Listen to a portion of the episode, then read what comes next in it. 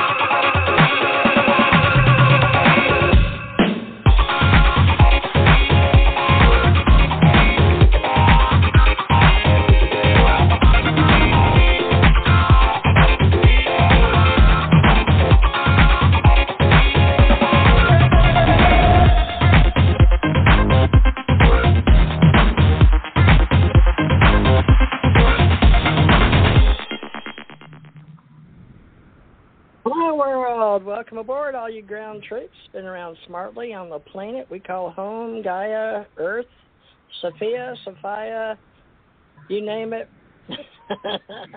but we'll be nice because we are the ace metaphysicians of the world. We are mystics, oracles, psychic sages, seers, shaman, and we deal with cosmology today. Our ACO directors are the ones running the show for the Ascension Cosmos Oracles, our nonprofit in Florida now. And we're international. We have a lot of different things we do. I basically work on websites every day. If you wonder what I'm doing, developing and playing with different groups and associations. And I've got Scott Breen here uh, in Michigan helping us with our Ace Folk Life, getting our brands and everything together. We hopefully can have a better day today with no uh, Richard or Ken going, huh? What? I can't hear you. You're fading. Because we've had that with MediaCom and my phones, but I got a brand new phone and a brand new direct line in from AT&T. So this is sounding a little better, I hope. Guys, you're both on. Uh, Ken's here and Richard's here. Rick Knight, Ken Johnston. I shortened our names because it was easier. So who wants to go first, guys? Doesn't matter to me. same, same here. I'm with you. I wanted to wait and see if I was still there. yeah, all right, so let's uh, keep our phones still. We're all old guys. Uh, Ken, uh, let's let Richard go first because you you couldn't remember. So Ken, uh, Richard T. Knight is Rick Knight, and I'm just making it. Our stage names as of today is going to be Ken Johnston with a T, not Johnson. Rick Knight, R-I-C-K, K-N-I-G-H-T, and T.J. Morris. Now, real quickly for the record, for the guys and everybody that knows us, it's Ralph Kennedy Johnston Sr. It's it is Richard Thomas Knight with a K, like N-I-G-H-T, and Teresa Jeanette Morris. Actually, T.J. Thurmond Morris, T-H-U-R-M-O-N-D dash M-O-R-R-I-S. So Ken, Rick, and TJ today. So thank you all for keeping us on air for nine years and being a part of us. But I've noticed that uh, because I'm going under what today? Let's see, entertainment. So this is going to be Let Us Entertain You Day. We're not under paranormal and we're not under spirituality. So we're going to kick it around as Allied Command Intergalactic Relations because Ken said, I like that. He likes ACIR. We are the who's who in our guides for us, U.S., and we're building our Ascension Cosmos Oracles Corp, which is our nonprofit in Florida. And we have the history. My work was in, initially based on art, culture, education, science, technology, folk life, history, world religions, and philosophy. So that gives you a whole bunch of hats. But the literature writer, which is me, and I don't know why it's in all caps, folks, but I just copied it off of Amazon and off of Barnes and Noble. But uh, the literature writer had to become a spiritual scientist and continue Carl Jung's work because, besides being the best existent therapy for all mental illnesses and even physical diseases, the unconscious guidance in dreams has a very important religious meaning. The unconscious wisdom helps us eliminate all sins and begin a new life, far from wickedness. I can't believe I wrote that, man. five or six years ago. Anyway, my scientific studies simply uh, completed the research I was making through literature and philosophy from the time I learned how to think and started writing my first poems, stories, and philosophical conclusions. But that was back in the day when I when Thomas R. Becker and I were doing poems. So that was in 2015. Anyway, my writings were inspired by the unconscious mind, which also gives us artistic talents and metaphysical over religious and philosophical philosophical inclinations. Besides producing our dreams, science gives us so many explanations about our reality that it's considered as a source that provides us with the best proof we can understand uh, could have about the, the veracity. Did I write this five years we're catching up, folks, but we're all meeting again for the first time. Like in, I don't know what planets we've been on, but I'm not sure this one. Anyway, let me finish this little piece because that's what you guys read and call in about. Okay, besides producing our dreams, science gives us so many explanations about our reality that it is considered as a source that provides us with the best proof we could have about the veracity of our conclusions I used to be a lot smarter than I am now. Anyway, you still need religion, philosophy, and art in order to understand your complex reality. So science is not enough, and the multidimensional truth of our universe, multiverse, metaverse, universe, omniverse, alphaverse, and omegaverse, and I, I must have cut and pasted, it says this means that the materialistic mindset of the current civilization doesn't help you understand your reality. So the unconscious mind that produces your dreams is the God you first met in your first religious experiences. Some people still only believe what they were taught in Sunday school and church in America. Ascension of the Ascension Age of 2012 and beyond, of course now it's 2021, but I wrote this back in the day before it was even 2012, is our becoming more for the health and prosperity for all. So we now share sustainability of our planet and species together as one global brain. And now I wrote that long before 2012 and then sort of nursed it along and this was uh, actually fit today in all caps guys. I don't know how all that fit, but it did today. So I guess it was important. But I did see I cut and pasted some out of it because it was a little long, and that's where it sort of stops. But this is sort of what we're doing. So, uh, Richard, go ahead and give us the long version. So, Ken and everybody, uh, I know a lot of you are new and a lot of you are really old. So, we're going to do our best to be the old guys with the ACO directors. And we're three got elected to be the directors. And uh, so, go, Richard. You're the big president, and then we'll put the CEO boss on here. Richard, go for it. All right. Well, uh, where do you want me to start? I mean, just start dialoguing on on everything that you just said? Do what now? No, no. I want you to give your background on who you are first. Let's introduce your, uh, you know, like your story of origin. You know, oh, just goodness. uh, you know, you know how All you right. used to do well, in Mining Janets in the old days. Sort of give that, and then Ken can sort of be thinking about how to introduce himself. Well, it's my name's- based on metaphysics. Yeah, go ahead. Well, my name's Richard Knight, and I'm 65 years uh, years young. I originate from California. Uh, I was had a very unusual inception in the fact being that I stayed connected to Source rather than allowing uh, the, the Earth itself and all of its vibrations to erase that connection. So as a result, I was very gifted uh, psychically, spiritually, um, in lots of different areas and aspects.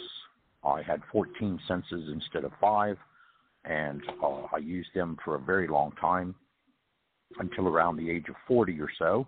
And then I started backing away from it to a degree simply because I found that a lot of people reacted with fear because they didn't understand uh, what people are capable of doing or actually becoming. Um, our spiritual selves are actually, you know, the greater part of ourselves, and our human existence is very, very small, minute part of ourselves. But anyway, that's been my perspective all through life. Uh, I've been involved in paranormal investigations, civil criminal investigations. I've worked for the government. Uh, I've done all kinds of uh, in, interesting uh, studies into theology, philosophy, uh, metaphysics. Um, I've been in, been writing since the age of 12, uh, and I've written books. Just have, have yet have, have to publish them. I've been on the radio off and on for about 10 years or more, and uh, that's who I am. I'm a theologian, a philosopher, a magician, uh, a metaphysician, all kinds of different hats.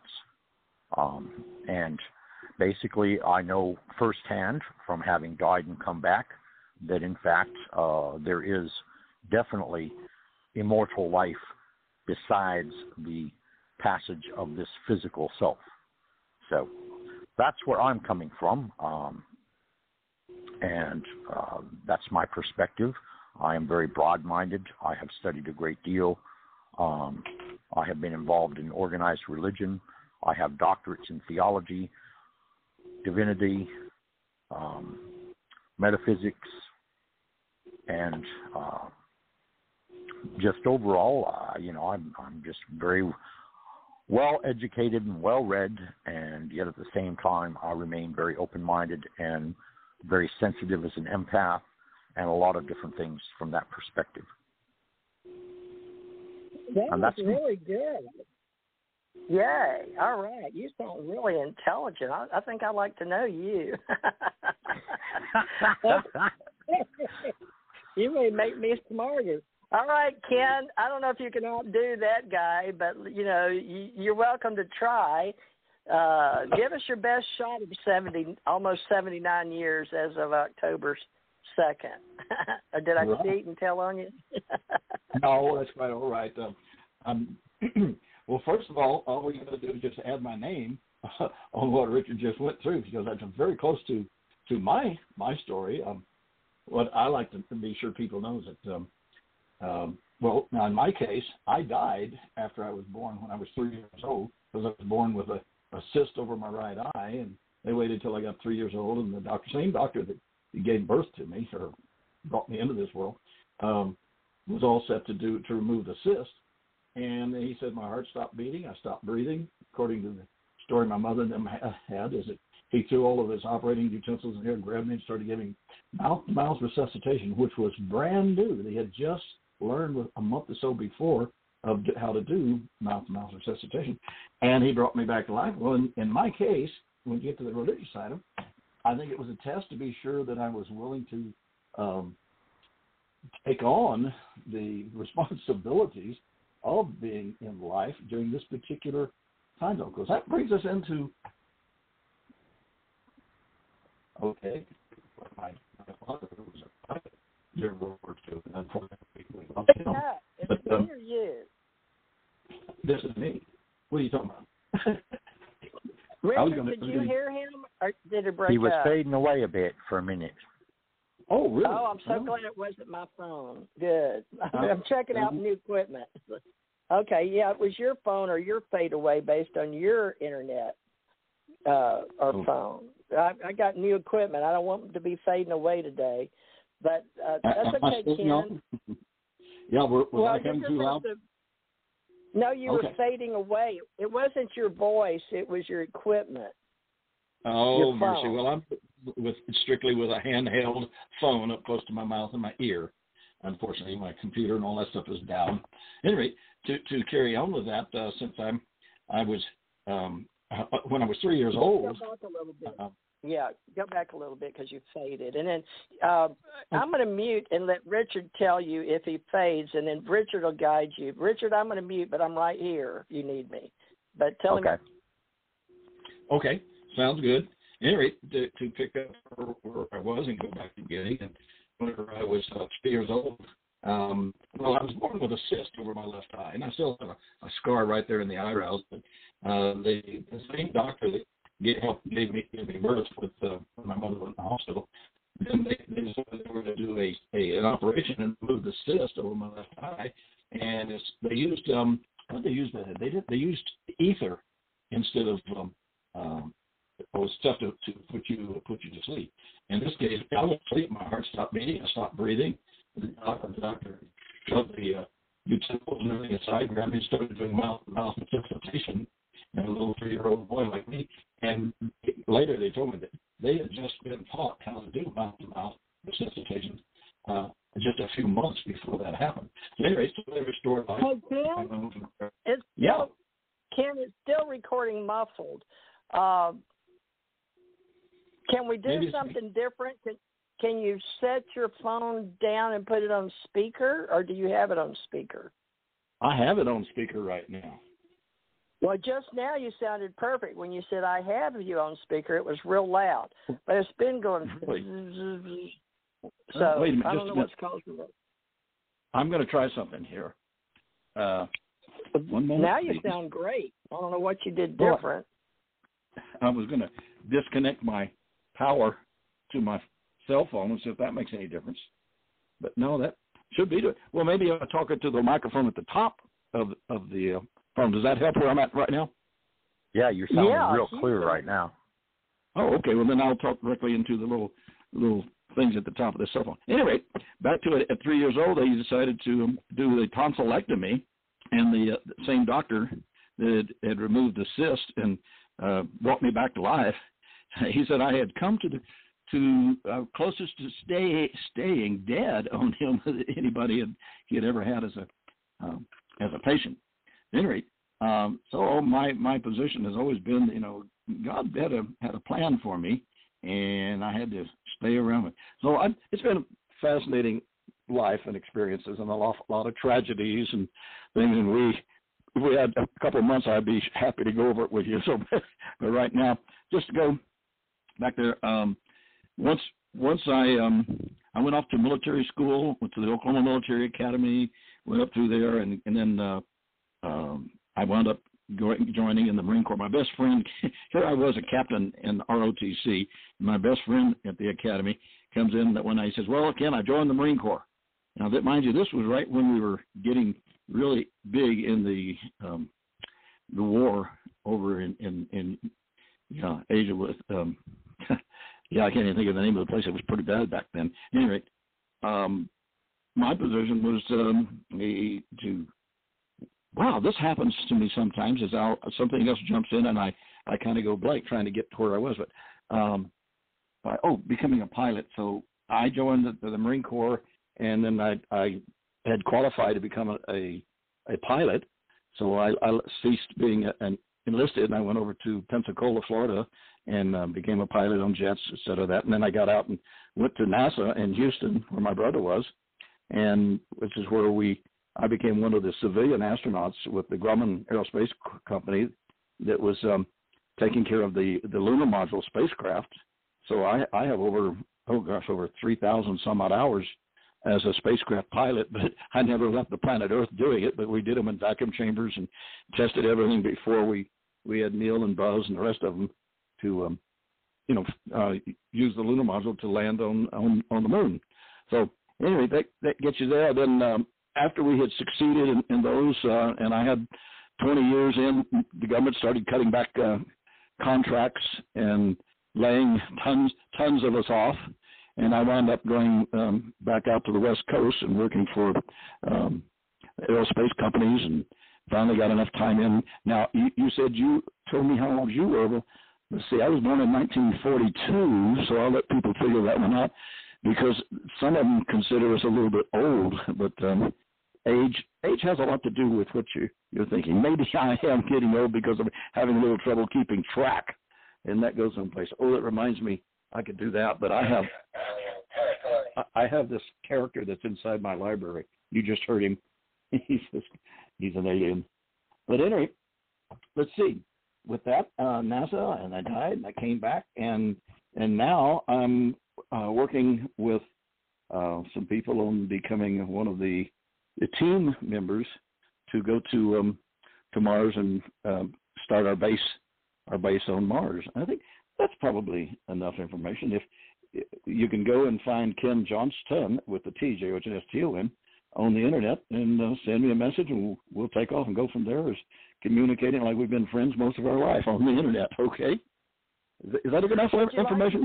Like yeah, would you like to sort of mention how you and I met in 1969 back in uh, NASA days when we were going to walk on the moon and stuff?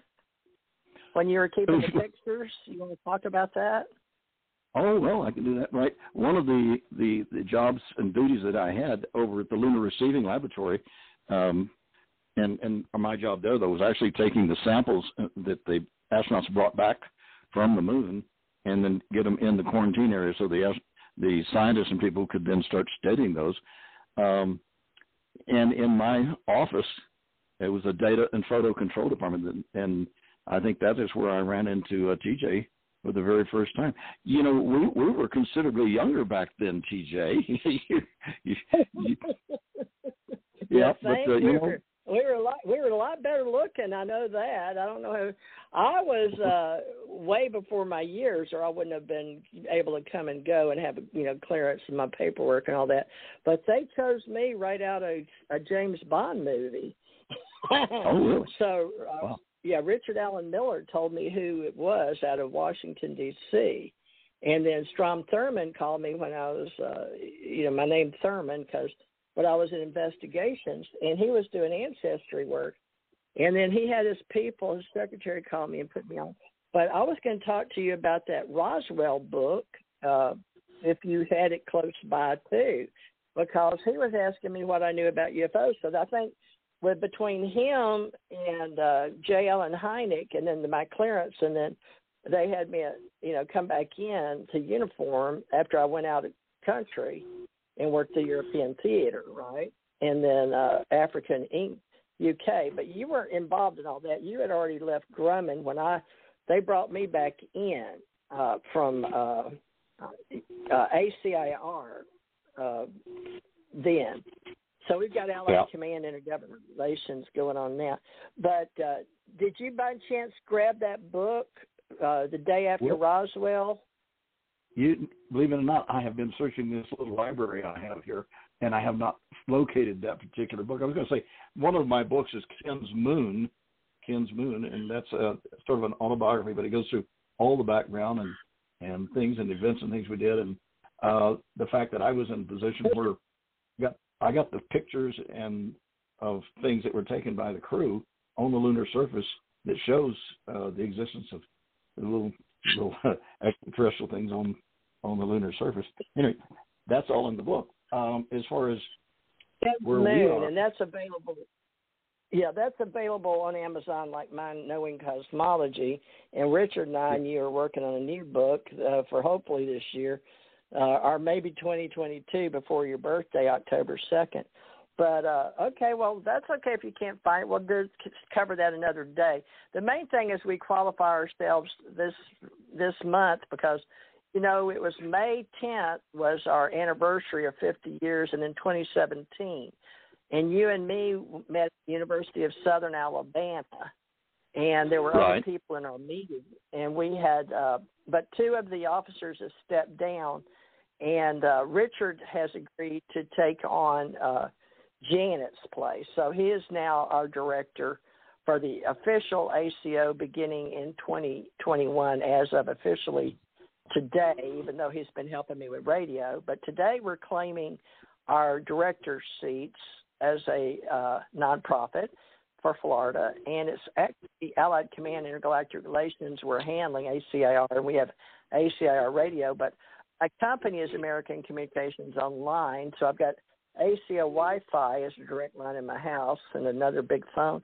But we're going to run all our radios and everything in our future events under Ascension Cosmos Oracles if we do funding for nonprofit. And then all three of us pastors on Sunday have Ascension Center. No, well, we have Ascension Center organization always as the unincorporated association, but it's very confusing with the ACOs but we have Ascension Church Ohana ACO as well for Sunday shows. But folks, I'll be having them as separate entities in separate domains on the YouTube channels, and then each one of us will run our own free social media with uh, Facebook, MediaCom. I mean, uh, Facebook, Instagram, LinkedIn, Pinterest, and uh, Twitter are the main ones. And Richard and I are working on Instagram with Gwendolyn uh, Adams Evans because she's more up on her Instagram and has many more followers, so she may show up. And she likes Ken. Ken, she uh, showed up Sunday, but she has to do it. She does so many shows in two or three on Sundays, but she tries to show up an hour on Sunday. So tune back in if you're interested in Gigi Adams. And I've noticed a lot of people of hers on Facebook wanting to join me. So apparently she's out there doing social media work, Ken. So I wanted you to remember Gigi. If you'll write that down on your notes, G I G I. Okay, G I G I space hmm? A D A M S, and she wanted to talk to you and see uh, more about your book. And uh, she is Richard's friend. Richard and her did shows for eight to ten years. Uh, uh, I guess we find them uh, on her uh, let uh, was it G Wiz Richard? Uh, just sort of inform everybody a little bit about that history, because we're we're nine years with this uh, brand, TJ Morris ET Radio. But since you're new with it, Richard, let Ken know and everybody in our association around the world. You and Gigi, right here, folks, on the same uh, BTR, which is now bought by uh, Voxnest, which is bought by Spreaker, and iHeart. iHeart is now the big conglomerate, I H E A R T. And Ken, write that down. That's the biggest umbrella under. It's a big, big brand.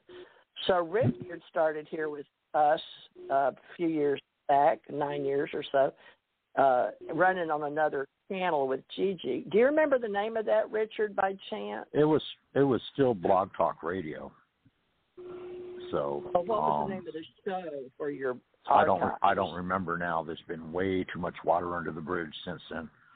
Um, oh, okay. Well, we'll but anyway, if, if you you can you can probably go on to Blog Talk and put and do research. You know, search for spiritual shows or spiritual content, and it'll probably show up. Um, and of course, you can either put my name in or, or Gigi Adams Evans. Um, because she's she's running now, of course, G Wiz Productions, which you can find her on Out the internet uh, by that. Atlanta, yeah. Right. So she'll be back with us, folks. But she's Pastor Gigi, and she's all in. So uh, we needed a fourth wheel or a third wheel, whichever one shows up on Sunday, or the hour if Richard and I aren't here or Ken. But Ken, me, and Richard have been a mainstay uh, for the last two weeks, so I guess we'll keep rolling along rolling down the river, so to speak. R R R.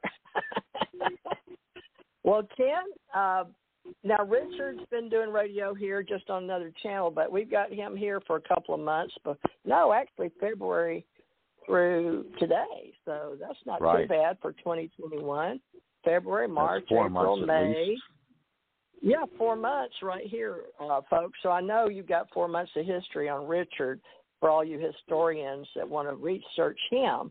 And Ken's real easy because he's got his book. And Richard and I, bless his heart, he came to me right off the beginning with a huge book that I just didn't have time to help him because it's so hard to get to people's books they've already done. But I told him I'd help him with his next book if he would get his book up, you know, on uh, well Kindle and Amazon, like Ken and I, so we can all sort of be even. So Richard's working on that. It's on his round to it list, right, Richard? Or is it on your bucket list?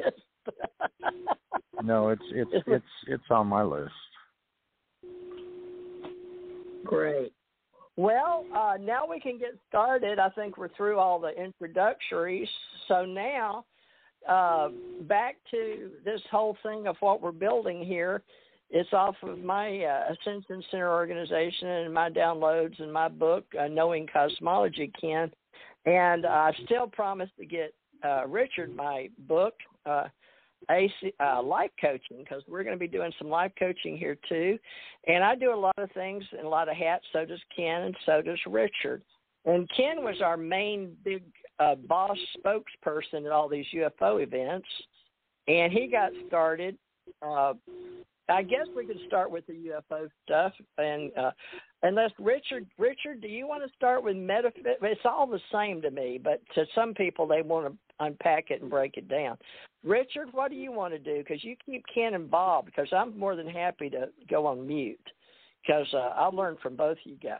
But uh, Richard, have you got anything prepared for today? Well, I mean, you know, basically, if you start talking ascension, you're you're talking about the now, the present moment. If you start talking metaphysics, then of course you you basically are speaking of the foundation that has brought us to where we are now, which is a combination of religion and New Age and uh, philosophy and all kinds of different streams of thought and so forth that uh, basically have come in full circle more or less because that's what's going on today is, is basically you have all of the metaphysical and spiritual streams of thought and ideologies and so forth as well as science jumping into the mix because science is basically uh, more or less fortified or you could say validated in a manner of speaking, a lot of religious thought or a lot of religious ideology because uh, there's a substantiation of a lot going on that has been believed for hundreds of years or even thousands of years. And science now, through quantum physics and so forth, has actually come to, to, to say that yes, there is an energetic source outside of ourselves that exists and has existed for a very long time, and that in turn this quantum field is basically what sustains us all. So you could say, in a manner of speaking, that science has acknowledged the presence of God or a God source per se. Um, so then, in turn, you know, you got all the cosmology involved with our science, with our astronauts and, and all of our science programs and all of that way, which of course Ken is far more knowledgeable in that venue than I am, um, simply because he experienced hands-on with the Moon Project and all of that. Um, so anything that you could add, Ken, that would that would in turn substantiate, I guess, extraterrestrial existence uh, or ufology, any of that would be, be more than welcome because that too is endorsed because naturally, if we're not the only ones in the universe. Well, um, one of the one of the things I would talk about is is interesting to me. And, and when you, you get to go to some of these functions that I'm sure you've been to, and you get in touch with other people, you find out how did they get involved with um, extraterrestrials or, or wondering about that. And, and what I found, um, as I said earlier, whenever I had that um, cyst removed, and I, I was dead for 39 seconds, so that gives you some idea that uh, God wasn't finished with me yet, and made sure that I made it back on here. But um, what I would like to to bring on with people is we we are not alone, and that's one of the main things that we've we've been able to come to understanding with that when God created the the earth, the heavens, and the universe, that we um, um are just a part of what the total existence is, and so when we're looking at the opportunity to have direct contact now, that uh, is where I'm looking at it. I'm staying really close to some of the other people that um, have have been putting out uh, research and following up on on supposed landing spots and things. It's getting extremely active right now. So I'm um, the ones I've talked to privately. We're in a position where we I can expect that we're going to be in direct contact with other ex- extraterrestrial. we're probably extraterrestrials as far as they're concerned, but um, gives us the opportunity to raise the consciousness of our generation of Homo sapiens sapiens on this planet of Earth. If we can do that, stop all of this insanity of uh, who's going to control the whole world and, and kill everybody else off. Humans, humans are a little difficult, and uh, I'm I'm fully capable and ready, and that's been part of what my whole life has been about is is being prepared for us to take that position of within the whole galaxy, the whole universe. So anyway, um, I'm going to stay involved a little bit more with uh, with TJ with Blog Talk Radio and um, um, and now with you, Richard. I'm sure I'll, I'll have the opportunity to we'll be able to talk privately and come up with things that you'd like for me to talk about. Because sometimes, sometimes you know when you you get brought onto something pretty short and you say, "Well, what do you want me to talk about?" And I say, "Oh, I don't know. Just bring up what your background and story is," and uh, that can kind of get lost at times. And I apologize for sounding like I ramble on a little bit, but um, I just want to say, okay, as far as um, background, we know um, I, I was dead. I came back. I'm uh, my my dad was lost during World War II, and I took up where he left off and became a pilot. Um, I've got over five thousand. I didn't keep track of that. Pull up my logbook and find out. Uh, in fact, I might do that right now. It may be upwards around fifty thousand hours. Ah, stand by if I can flip this thing open here. Um, oh, how about um, 2,670 hours as a pilot in there. So there have been many times flying where I have come in contact with other things that have kept pace with me and look over and say, well, you know, um, I'm glad we're all friends here in this universe. The thing that's what we have to do is be prepared to communicate with what else is going on in the universe, and hopefully um, it'll stay in the realm of peace and understanding, and we, we can grow and we can learn. Now, it, as far as uh, life growing up with that, it uh, there are challenges and opportunities that come come around, and we have to just be ready. The as far as education was concerned, and I, I listened to some of the quality qualifications that TJ was talking about.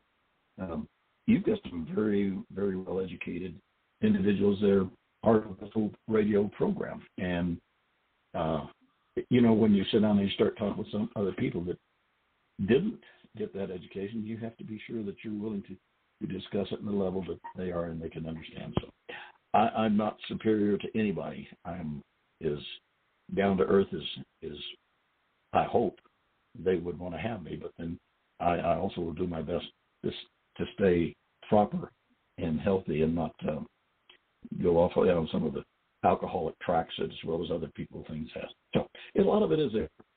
And the um, oh, the, what I want to say is that we are de- in, in my contacts and information, we are definitely moving strong into this time of contact, full contact with um, extraterrestrials, and probably with with our own selves in past times.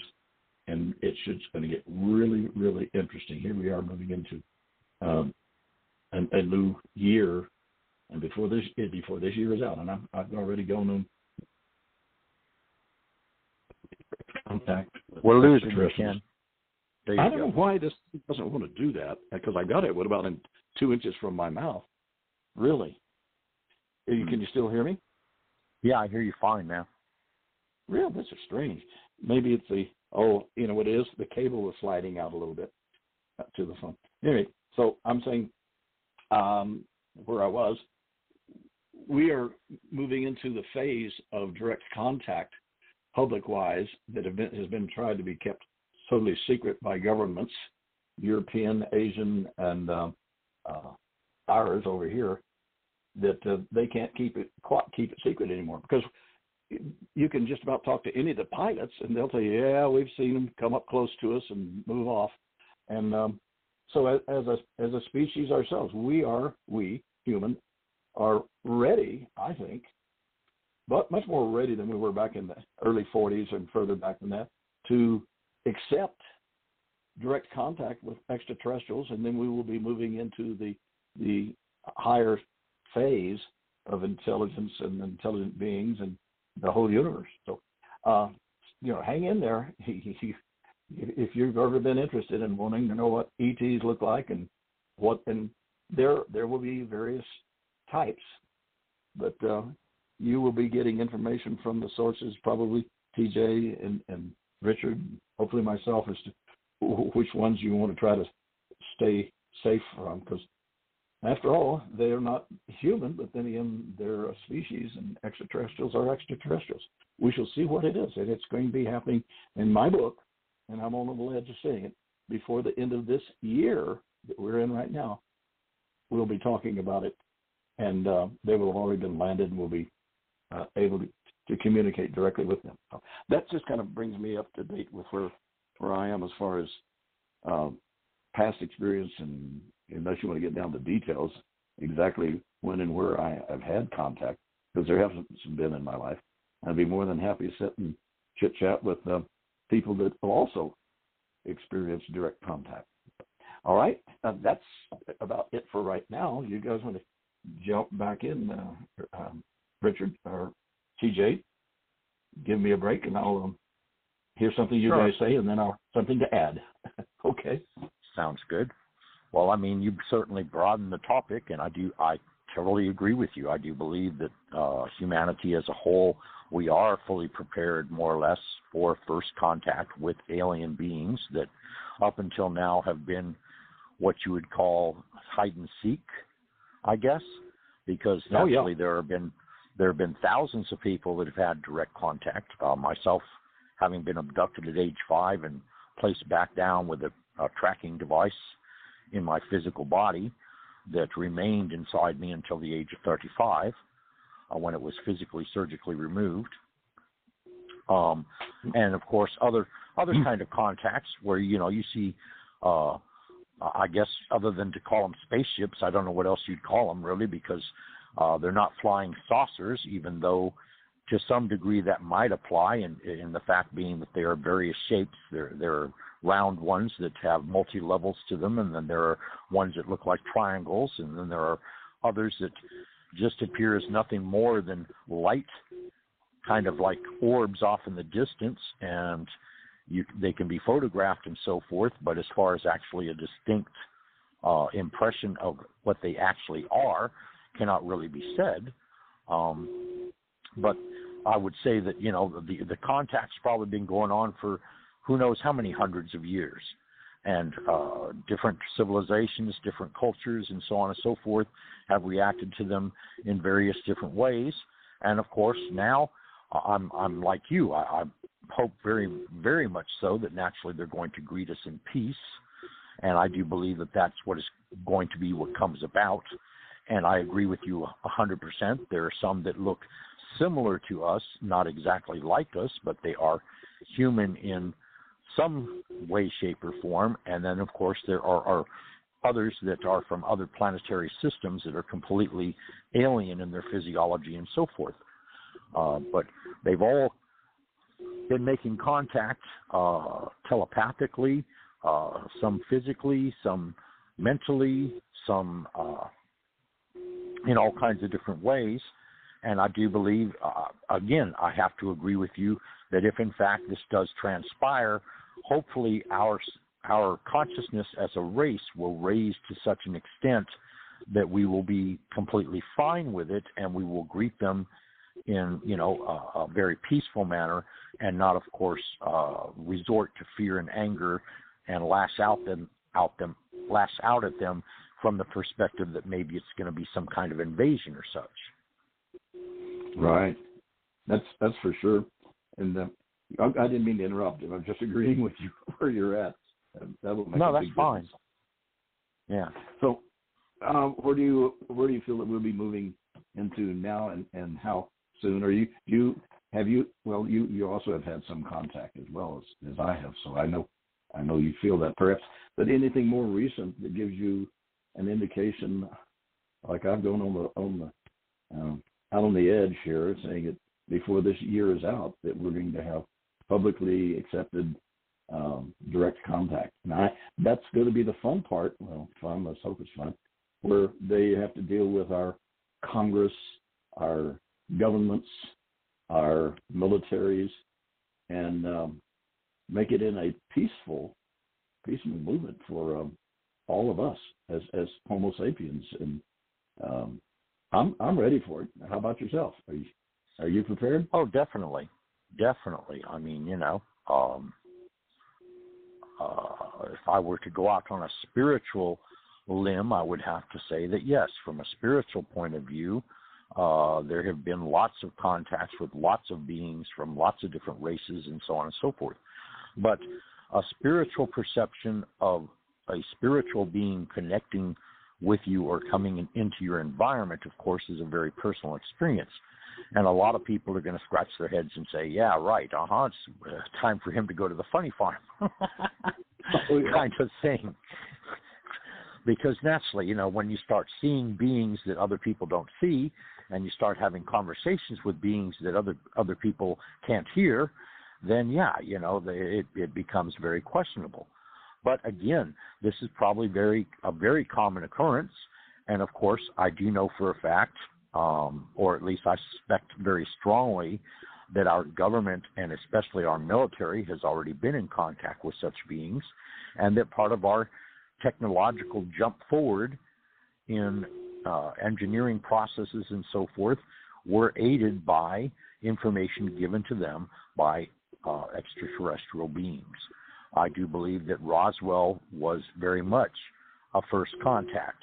And yes, um, fortunately, the Secrecy Act has expired on that by now. And, uh, but yes, we had a lot of beings that uh, have come and connected with lots of different people all over the earth. Um, and, you know, it's time that our government, and they slowly are, uh, believe it or not, they slowly are admitting that, in fact, there are, you know, other beings and that there are uh, spaceships and so forth in our atmosphere and stratosphere. And they have been, you know, taking pictures of them and uh, it's been noted noted for the record that yes, there has been contact, but they are not near um, prepared necessarily to come all the way forward and go on record exact, exactly how extensive that contact was. And of course, you have to look at it from the perspective that uh, there are numerous agencies within our government that utilize information on a need to know basis and that's exactly where a lot of it stands is uh, you know if you don't have the need to know then you're not going to know unfortunately yes yeah. For them to come forward to the extent that there is no longer a deniability in other words we're talking about who knows maybe a hundred maybe a thousand maybe a hundred thousand ships all appearing within our immediate atmosphere at one given time, then no, there will no longer be the capability of denying their existence. Um, now, whether the first contact will be to that extent, or whether it will be just one humongous ship that you know is is like the size of a couple dozen football fields. I mean, to see such a spaceship of such diameter and such propensity would it would again, you know, uh, be undeniable for one, but it would be obviously foreign to our uh, capability of putting something in space. Right.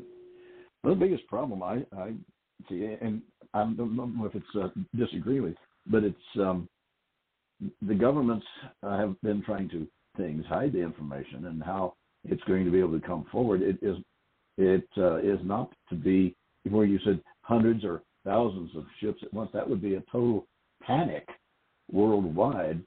Whereas I, I feel the way that it's been moving for the last 50 years, more public, to the, where we've had a chance as as um, species here, planet Earth, to start accepting the fact that we're not the only intel- intelligent, questionable uh, species in the universe, and that um, we're now moving into a phase of recognition by other intelligent beings, which is to be used in a way that would be better off for uh, us as, as uh, earthlings, earth humans. So, and it has to do with medical and uh, um, to uh, help us as humans be able to uh, survive and, and be able to take our place in the universe as far as uh, intelligent beings. There's so much of that starting and going on right now that it's a case of being able to make it go public to and that's and again it's our press that, that depends on how they handle it. They go into a panic panic phase and a panic mode and say this this reptilian looking, which I don't expect to see that anyway, um, species, people go into a panic mode and they they can't think straight. But when you you're dealing with um, uh, making let's say making acquaintance with intelligent beings that don't look a whole lot different than we than we are now because uh, uh, that's that's going to be maybe a little bit easier. And then again, if you look at the intelligent beings, if they have, um, you know, I, first of all, you have to accept that out throughout the universe, the whole existence, everything, there are bound to be other uh, beings very similar to what we are here in in our our um, our planet and our solar system. So if you if we've got intelligent um, beings in other other galaxies, then I'm sure they've had a chance to come. If they're if they're coming here, they've had a chance for contact just about anywhere. And it's just a case of us uh, standing up and saying, "Okay, I'm I'm ready now to become educated into the universe and see what it is that that our our Creator, our our being, has made available to us. It's just one step at a time, and I'm ready to make that next step. How about you? You if you well, you've already had some contact, and uh, I I could go into my contact too sometime. Uh, very interesting. And I'm, I'm pleased the opportunity to meet you, Richard. And uh, we can talk some more sometime about how your contact went, and from there. So, sure. Has it um, has it continued continued on any more since uh, your original contact? Yes, and it's kind of hard to describe in words other than to say that there's been telepathic contact. In other words, like uh, the awareness that there is something beyond my my physical sight, but within my awareness, uh, expanding out. You know, who knows, possibly to the upper parts of the stratosphere or what have you, that allows me to know that there is a presence up there of a spacecraft and there are beings on that craft and uh, there has been some minor communication here and there. Okay, I have not uh, been privileged with actually meeting them firsthand. Which right. so yes, uh, I am very much uh, ready for that to actually occur, and I do believe that hopefully uh, the majority of the the human race are of like mind. You know what I'm saying? It's, it's it's gotten to the point that I believe the undeniability factor has spread far and wide, and perhaps that we are ready now um, to accept uh, beings from another uh, galaxy or another universe or another wherever they happen to be from, and you know have that first contact. And I agree. I believe they will be peaceful. I agree that they are here to help. Uh, I believe that they will help us medically. I believe that they will help us scientifically. Uh, I will help. They will help us probably energetically as far as the u- proper use of energy and that kind of thing. Which all of these, of course, will in turn drastically change our mode of living because there will be a whole whole different construct of how things should be utilized and how things should be um, made use of and, and and this kind of thing. You see what I'm saying? Um, uh, maybe they'll have cures for uh, to get us away from all of these diseases and all of these different things that we undergo physically. Maybe they will have uh, potential medical um, solutions to all of that. And of course, uh, you know, there will have to be a better distribution of food so that we get rid of all the starvation in the world. And, and you know, hopefully we can get past having wars or, you know, skirmishes or whatever you want to call them currently because uh, there's really no need for that when it really comes down to it. You know what I'm saying? I'm like you. Uh, why should any one given government or one given power have complete say over the entirety of the earth the earth's resources. I don't I don't think that that should be the case. I would think that that should be uh, spread out in such a way that there eliminates a lot of um, all of the cruelty and starvation and abuse that is going on currently. I think that it can be abolished very readily. I, I agree with you completely. That's been um, one of the concerns, and that is how our governments, well, actually, we know how our governments have reacted. It would just go back as far as uh, Roswell and, and the uh, almost good contact then. Uh, how the governments are going to react? Well, we we know how the government's react because they've been really closed-minded, isn't it? Um, it it's it, correct me if, if I'm wrong. governments and people in positions of authority and power don't want to give up that power, and and unfortunately, that can lead into some very serious situations. Where we are now, and, and I don't, I, I personally, in thinking about what we were just discussing, that we will not see a mass of thousands of craft showing up in our universe. That would be like we're being attacked, and it's going to come in more. Kind of, some of these. Remember some of the well, I don't know if you're old enough. Uh, science fiction where they landed right there off the uh, Washington D.C. and uh, and England right off the where the, the crown is and all different different countries they would come and land in um, there to show that you know they're here to help us take on a position within the galaxy with other intelligent species and take care of the problems that we still as as a species we have all kinds of medical problems and physical problems and being able to um, support our families. There, there are things that we can learn. And if in my opinion mine right fast is if species have made the transition from one galaxy to another to to come and visit where we are here in this world, uh, surely they have learned ways of producing um, ways to to avoid starvation and no education. I think we would be in a position then, with a little help of uh, being sure that our and, and, and you know, correct me if I'm wrong here. Earthlings, humans are a little strange in that you know, some say, well, we've got plenty of food here. The rest of you guys can go starve. No, that's not the way it should be. It needs to be that we all work together as a species, uh, as humans, and uh, make life livable the way our our deity, the way God had it for us, to grow and learn. And uh, that's what I, I look forward to. I I had stepped up and taken on um, uh, not deity, uh, stepped forward and became ordained and, and actually uh, uh, handled a couple of churches that I had working for a while. Gosh, we're talking about decades ago. But and, and that was just part of the background in life I had, and I'm I'm still willing to do whatever we need to do that, that's that's proper.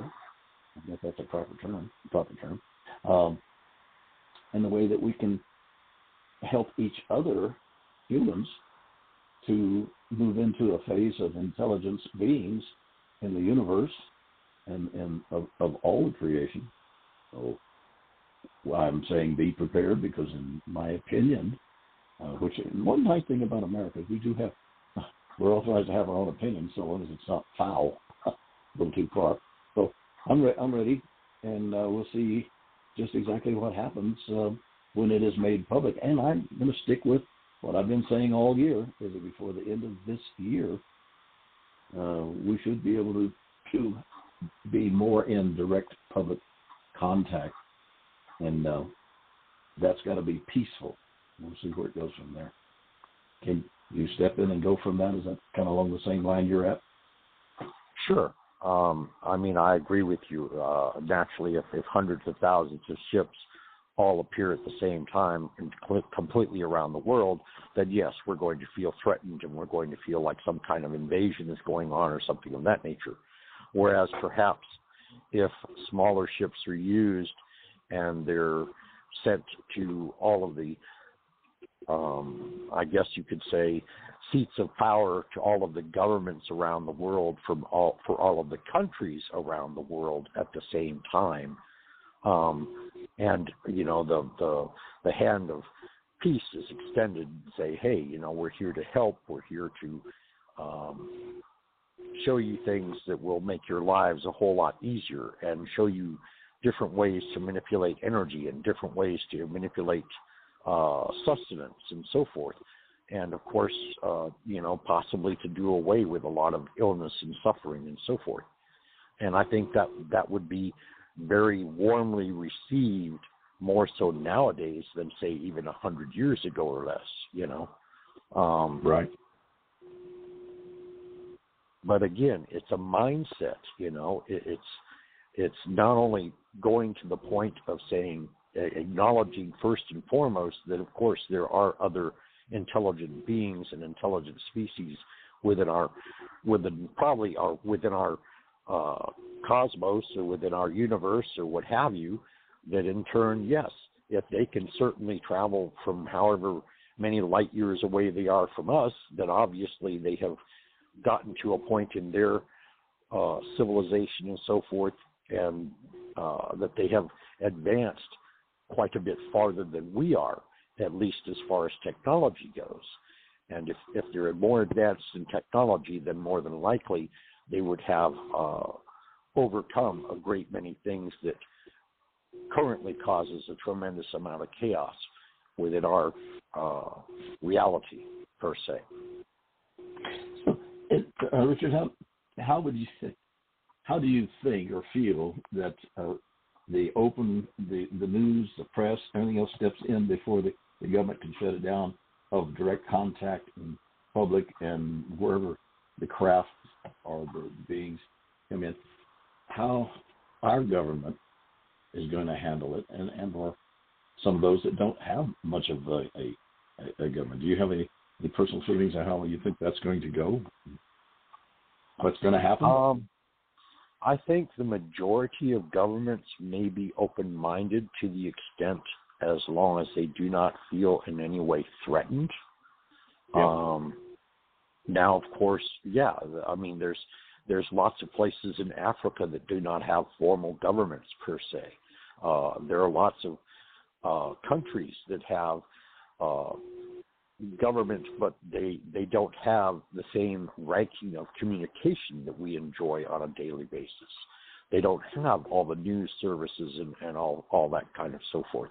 As a matter of fact, it's our news service that often tries to cover the world to some large extent um, in reaching out to bring news or to get the news of what's going on in a given particular area out to the rest of the world.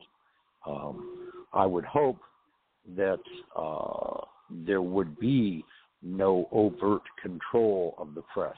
I would hope that the press, you know, would be allowed to uh, make public announcement over the airwaves, regardless of what radio station or, or regardless of what television station it happens to be, hopefully several at the same time, so that in turn these broadcasts can in turn themselves make an announcement worldwide that this is what is going on and that is being received on a peaceful basis and that there's no need to feel, you know, threatened by them or, or so on and so forth. And maybe even, you know, put them directly on camera and allow them themselves to introduce themselves and this kind of thing rather than uh, being all closed door where they land and they're suddenly rushed into the White House and all the doors are closed as to what's going on. You see what I'm saying? That secrecy right. thing. Um, I think it is a point in time that we do need, you know, to share such knowledge commonly. Um, yeah, they, it's the main thing is to try to prevent panic because um, you know we and and I'm saying you, myself, and DJ and others, we have been in, and, and I'll use the word contact, but it, it, with um, intelligence in the form of um, not just the education, but in science and uh, uh, and, I, I'm sure that there are, there are other branches, astronomy and those folks that they have a lot more knowledge that they're dealing with. But now here we are in a position to, with radio, which we're doing now, and to start putting out information. And uh, it, will be, I think it'll be a little bit not not real slow because so let's face it, they land in, at the White House like they've had the science fiction movies and things. It's always been kind of a panic. But when we have been, had all these years of science fiction movies, good ones, not the panic ones, and our um, other forms of how our universe was put together and where we, we think that there would be other intelligence if it can be made public slowly like that. By slowly, I mean it's been going on slowly, and I think that's been slow enough. But my source is correct with regards to before the end of this year that we are in right now, that it'll be the main subject everybody's talking about where we are, who who came in and landed where or what have you. Uh, what is the story they bringing they're bringing into us? What's going to be our next step? Uh, is it going to stop the wars and things that are going on even right now? And that's a problem when you have Homo sapiens sapiens, that someone has the way to get the biggest club and beat those around them to where they're they're just you know what I'm saying is if, if those that are dictators, those that want to have all the power and control themselves, they're the ones that we will have the most difficult with, not the aliens. So uh, hopefully they'll be in a position to. Uh, hadn't thought about that until I was asked to talk and discussing with you. But wouldn't it be nice if the ETs could just simply uh, have a pre-programmed, they uh, produce it over a radio or television thing, where those that have the attitude that they're going to control all the humans on this planet get frozen, kind of, you know, where they can't talk. so we'll get them for a while. I mean, until we can get the whole world in the position of realizing that maybe deity has decided it's time for us to learn that we are not the only intelligent species in the universe, and that uh, our Creator purposely made more at different times, so that we are at a point now of becoming part of the the, the family of intelligent beings throughout the whole universe. I, I've, I guess, had the it sounds like you have too the pleasure of now let's say abduction. I guess if that's a good term, you you you want to elaborate a little bit on what what your experience was, or if it's old, you've already talked about it. That I'm a little slow on that, but I'll I'll be happy to step in and, and start with mine. But why don't you tell me how you feel that you've had direct contact?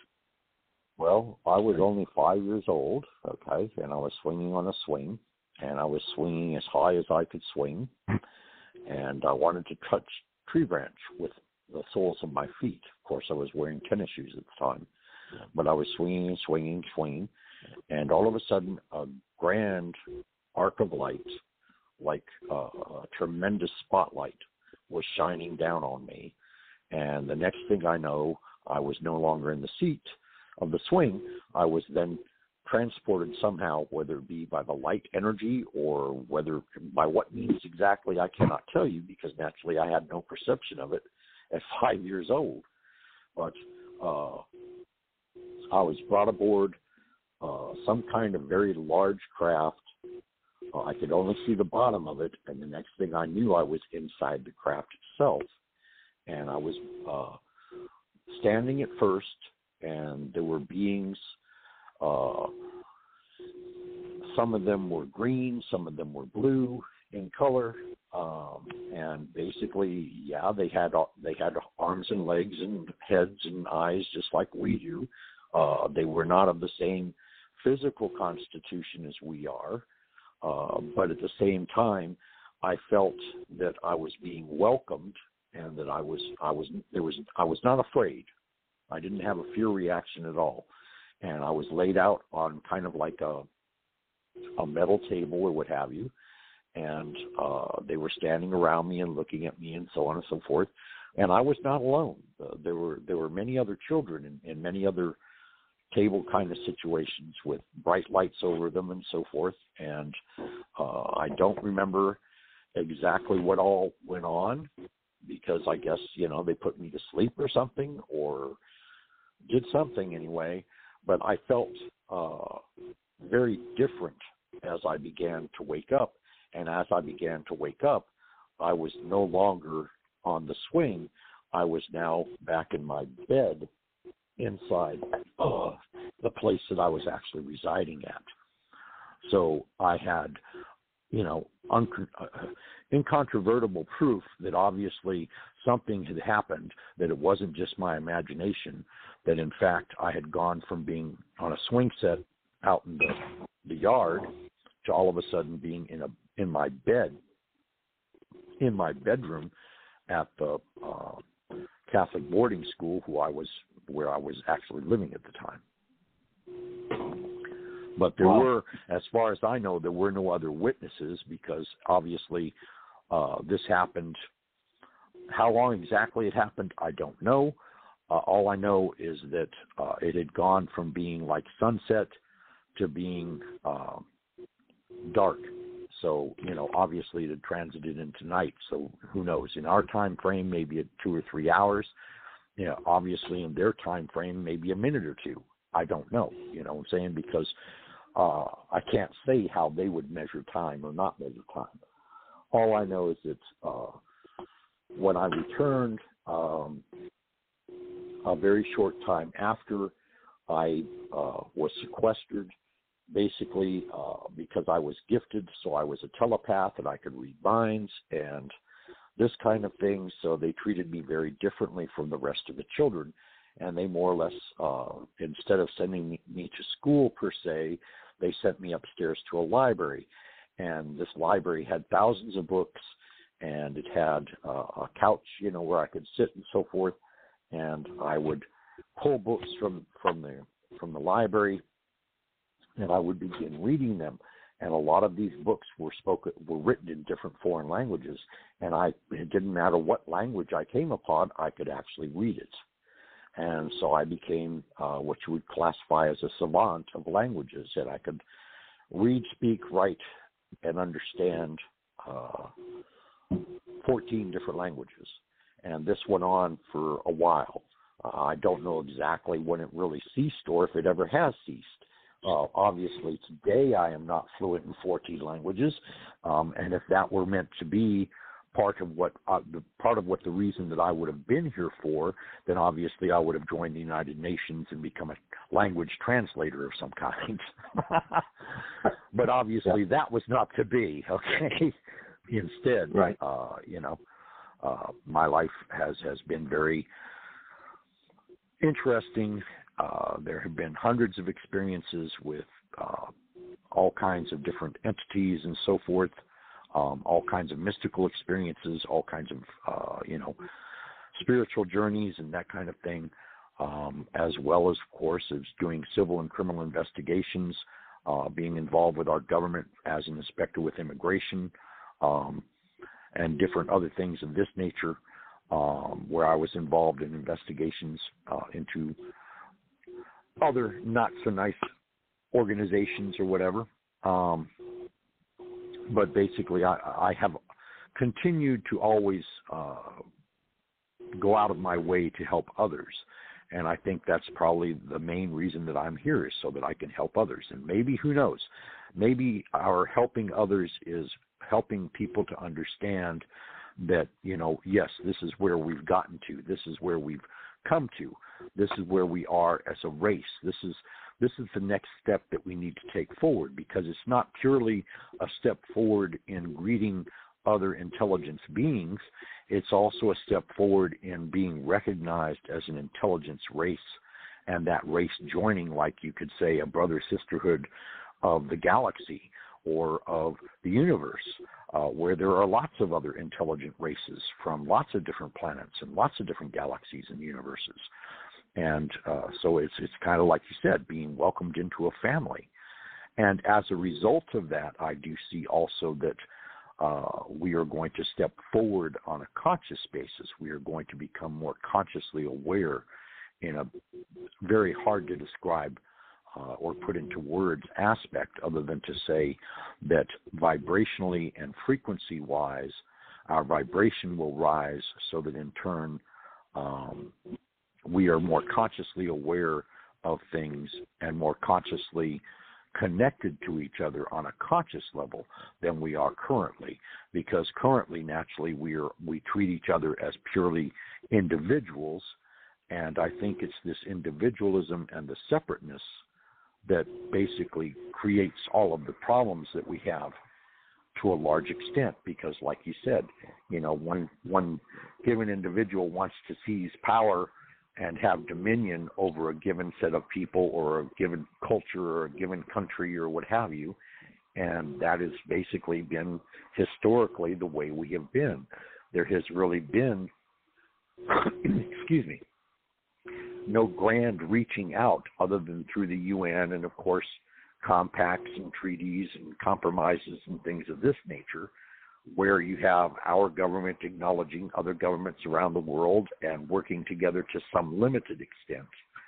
Um, if we step out of that and say, okay, we are all one race and we are all brothers and sisters of that race, we can therefore reach out openly to aid each other in a much larger and grander scale than we have ever done in the past. And like I say, it's, it's, it's in a manner of speaking, it's almost unimaginable because our our history, uh, you know, says that yes, we we are very um, self-contained. We are very um, ideological in regards to how we should govern ourselves and make our laws and so on and so forth. And all of a sudden, you get an outside race that is thousands of years in advance of ourselves, and they are showing us different ways to manipulate energy and different ways to do things that in turn help us to take a giant leap forward in comparison to where we are now. I'm, you know, like I said, I can't, since we are not there and I have not even had a taste of it, it's very hard to say. Isn't that the truth? As as a kid, as a little kid, and um, have you had experience like?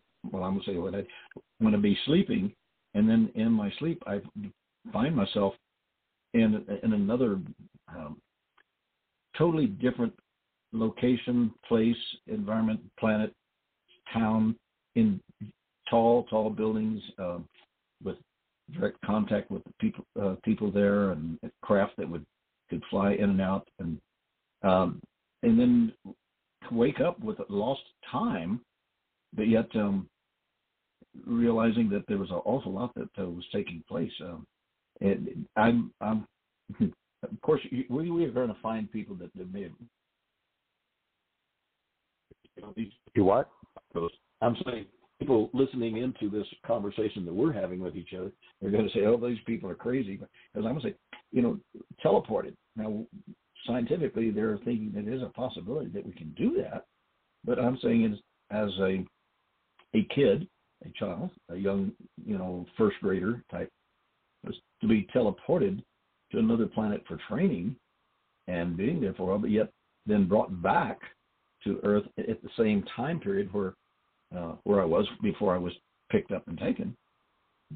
I've never talked about those, these things before, but yes, um, the experiences you've had that I've had that other people find hard to accept is it may become a, hopefully a lot easier when we have direct open contact and um, direct contact. So I, I'm comfortable with and people like yourself and like myself have had contact.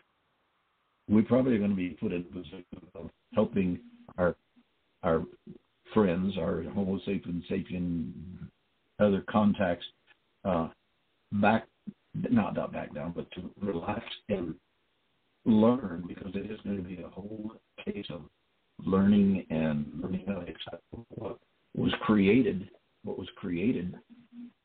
Bring the microphone just a hair closer to your mouth. I am just well. Let's see here. Let me. There you go. You got real clear. See. Really? Okay, I, have opened it up because I had the I had it all together. Is that okay? Okay, sorry about that. Because uh, I want to have my computer all back up again and my microphone so that things will work. Anyway, uh, I I'm I think we are at the very edge of moving into direct contact and to moving into being able to um, to put down the arms of control of other people and yet um, be in a position to accept the, the knowledge and experience. The whole thing's going to have a lot to do with what our ET um, probably direct context look like. Because you know we have science fiction and we have everything from from monsters to uh, intelligent beings and uh, you name it. Uh, science, not science, I should say, our our Hollywood people have just about tried every other kind of uh, existence, but yet um, I, th- I I really feel like that it's going to go a lot smoother than what we think, and uh, and but I it's get gonna be- on that one. Say I could add a little bit on that. I'll add a few minutes on that. Talk about what uh, happened to me, if you don't mind. Sure. I'm trying to separate it from like you guys when you're a kid. When so most people that have had uh, their lives uh, impacted are influenced by extraterrestrials.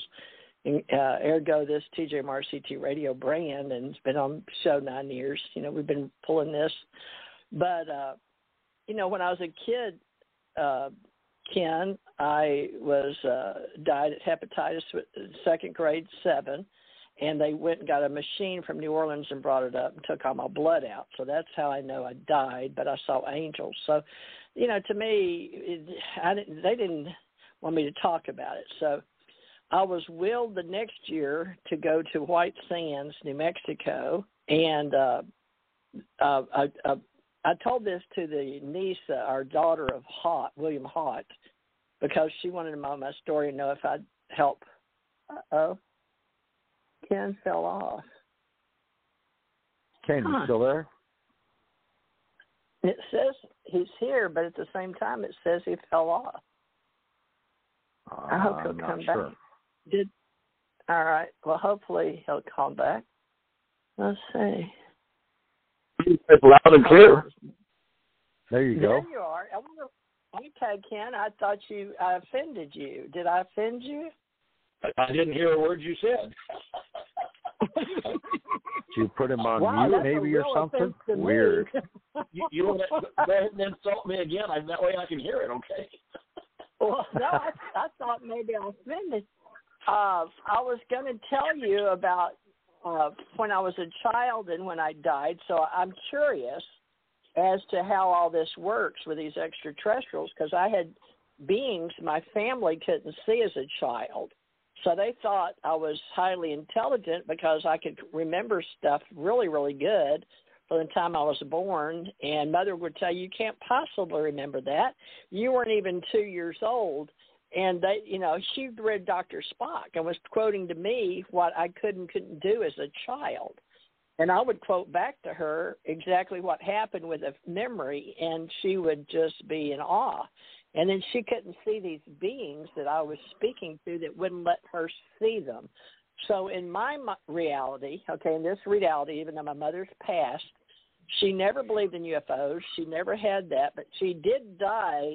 She thinks our extraterrestrial experience, or what they call it, near death, when she ate a peach pit because it tasted like almonds. They said her and her brother, and believe me, when I was growing up, we always in the fifties, out in the South, had lots of peaches. But they ate peach pits, and it had something in the pit that smelled like almonds, but it's like cyanide. But her and her brother got really sick, so that was her near-death experience. But she was always psychic and could tell when certain people or planes or certain things were going to happen.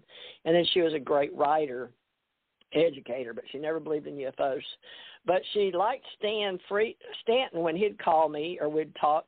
For some reason, she'd listen to me and Stanton talk because when uh, Stan Friedman came into my life, she had moved back up where I'd had surgery on my back and neck from a, a truck driving accident I had, broke my back and neck. But anyway, the thing is, as a child, that's one level of existence in your story of origin. Mine too, Richard's too. So we all have that in common. But I find it curious that they had me go over to White Sands, and I had relatives that just happened to take me to White Sands, and other guys that worked for the missile range uh, there at White Sands. And then later on, uncles came through while you and I were working, you know, NASA area, and stayed with me, me, me and our mother. I had the house uh, out in Clear Lake, League City, you know, in Diamond Duplex apartment for Newton B. Schwartz. But uh, my uncle stayed and worked at NASA, all right, and stayed at our house in Houston.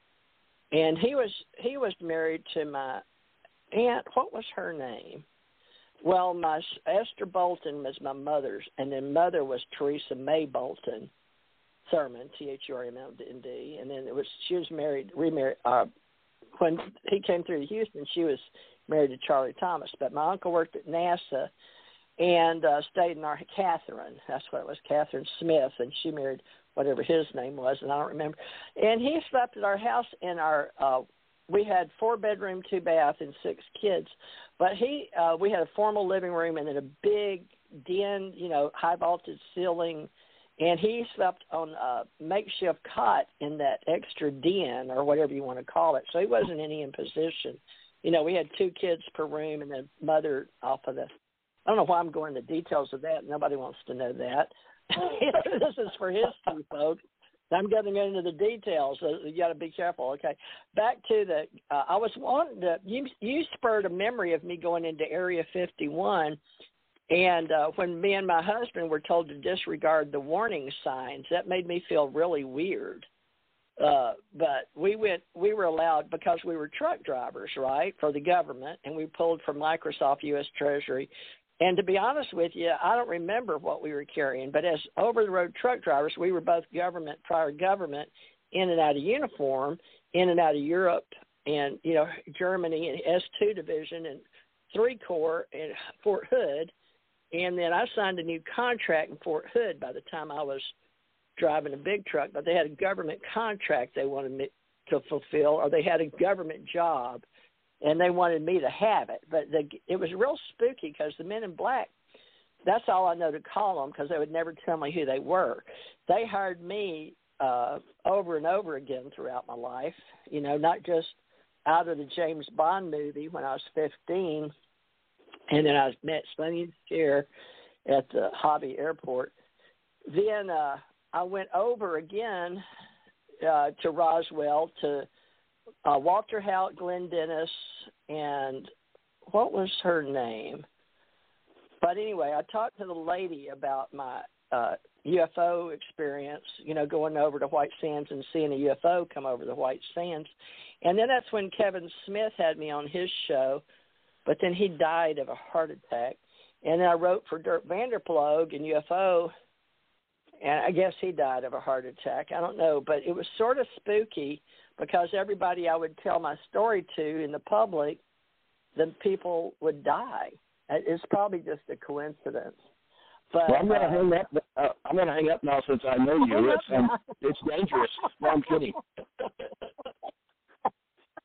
I know it makes you wonder, doesn't it? I mean, it's yeah, just coincidental stuff, but uh, you know, when I went to Area 51, well, that's not what you called it. It was some kind of you know, it wasn't, you know, they don't sell you that on your orders or anything. You know, what it is is the truck driver signed for the paper, and then it's your responsibility till you get there. And then they, what they would do, once you drive in, if I remember correctly, you would uh, park there, drop your trailer at the gate. Well, you're inside the gate. You know, you're inside the warning signs and inside a gate. But inside the gate, you know, they have the security guys and the and then they the trailers. And I think you drop it, and then somebody else comes and takes it to the secret place, right? Yeah. And then brings it back out at night, and you hook up or get an empty trailer. You you get your trailer back. Does that make sense? Yeah. And so what you was your off. not to interrupt, but what was your direct experience with ETs? Oh, uh, which you mean during my whole lifetime after I was child? Uh, you mean as an adult or? No, no, that's no. The Just, thing. just I haven't. Oh well, me and uh, I had when I was going in and out of Hawaii, and they were uh, taking me to Las Vegas. That was a different group of men in black. They would meet me and uh take me like Janet Airlines or on the buses they parked at uh what was that P name? Art Bell talked to me about it. They had me go up there. They had me do things and then retrace my steps with the. uh by the way, there's some of these shows of these kids don't know the real truth, but it's not classified. They just have to investigate.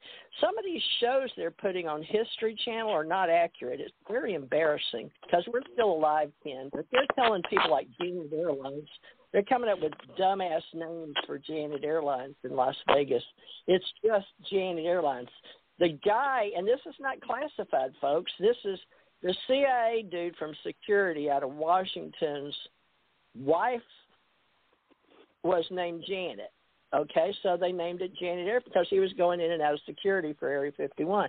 But there's a whole bunch of stuff that people just don't investigate. Okay, I lived through it, so I know it. I mean, that's why I know things, but it's not classified. It may have been at one time, but I mean, I just know stuff. But uh, anyway, that's why it's Janet. It wasn't some secret J A N E T or something on one of those shows. Uh, one of these guys these kids are so dumb they don't do All their right research. now. They just well, they they just are skimming to get a little bit of knowledge out there for these shows and then act like they don't know. And it's on our the deep files were made public, but I was telling people this for 9 years. Just do your research, you know, and people won't do it, Ken. It's not like, of course, I had to do it my whole life, you know, and, and I know you did, Richard, and Ken, you did, because we went to libraries, and then you'd go to the local newspapers and you'd dig up the newspapers, and then I, I was a gum show, and so was Richard out in the field, so we know how to go and investigate and sit in cars and watch people and you know all that kind of stuff, but. I was arson, fraud, subrogation too, but uh, I'm I'm totally avoiding your question. I noticed, Richard. You're going to have to ask me real different questions because I've got a lot of those individual stories that aren't quite qualified as top secret because nobody knew about them. So ask me a direct question: At what age? But you know, as a child, uh, there were those uh, come and go ETs that nobody could see, and then uh, uh, after I died, and then with the government, the extraterrestrial psychic abilities, and then when I went, I flew to Grumman, uh, where Ken was, or Ken went up there, and uh, but uh, I saw that some people couldn't remember, like Ken. Now, when I went to Las Vegas, uh, where the Janet Airlines was, and they got me off a plane once, and I was trying to. This guy, they were uh, a whole bunch of people were trying to get me because I got on Janet Airlines, and uh, it was a real big scandal. Somebody got me out of it, but I don't know who. It was a really big deal in the airport. It was a big scandal. So uh, I guess security, but although I don't know who it was, but some people that were wearing white robes and buns on their head, I remember them but uh, this black guy, and I, don't, I hate to say of color, but that's how I remember him. So, are we allowed to say black, Afro American on radio? I don't. People say black or people of color now, but it was a. Uh, I've always had people that were of color in my life. You know, black people. You know, uh, Afro Americans. I don't know what the political term is these days, but uh, regarding Richard the Las Vegas scandal was over uh, the buses or Janet Airline or people recognizing me coming and going in Las Vegas. But then uh, the thing with Dr. Richard Alan Miller and him and I with Crail was talking in a room with ESP. But what they did, they would take me and use my brain because the ETs like me. I guess they they uh, recruited me for that I always were, you know, because I was a child, I believed in them, and I really believe you have to be a, uh, acknowledge life and death and not be fearful of people that don't look like us. And uh, they groom you for that, or either you die. I think me dying uh, two or three times and coming back is a big part of what they uh, why they used me. I don't know. At eight sixteen, and let's see, the next time was when I died with Gigi and I came back. I always lose my blood. I lost all my blood then, and my stepfather had to give me blood. But then, how did I make it to Vegas? Okay, I'd already gone. They recruited me again in uniform. I was recruited in '67. I was taken to work on the Roswell case with Jesse Marcel Sr. and Stanton T. Friedman.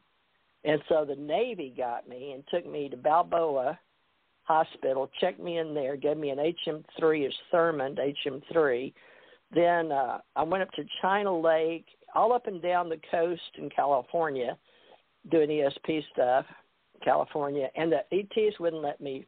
They'd fly over us and stuff and follow us, uh, but they wouldn't let us take their pictures. I tried; they wouldn't let me. So I was used in a capacity like Richard Alan Miller, training people and then working uh, Marine SEAL teams uh, like he did. You train the recruit people coming in that have abilities.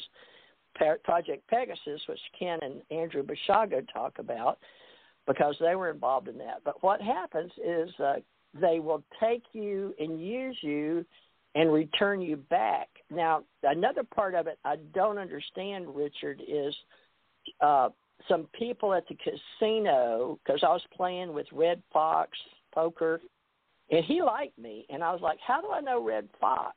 And Redd he just laughed. So there was important people involved with extraterrestrials, including Redd Foxx and the casinos, but they would have the men in black take me and put me at a casino, and I would do uh, poker, uh, run up a lot of money and they'd sit me down and I could do it with my mind and they would show people you know how you could 12 24 36 72 135 and you just run it all up. And then they'd start switching uh casino people.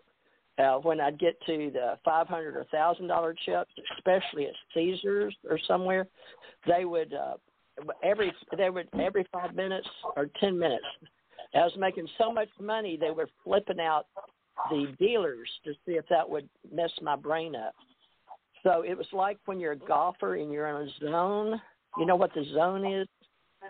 That so apparently, I don't know who was testing me, but they it had to do with extraterrestrial, your mind, and how we work for the government in and out.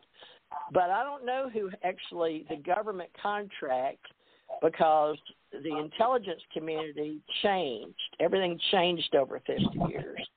So we went from uh, Yvonne McCutcheon's ACIR, NASA to, let's see, ACIR.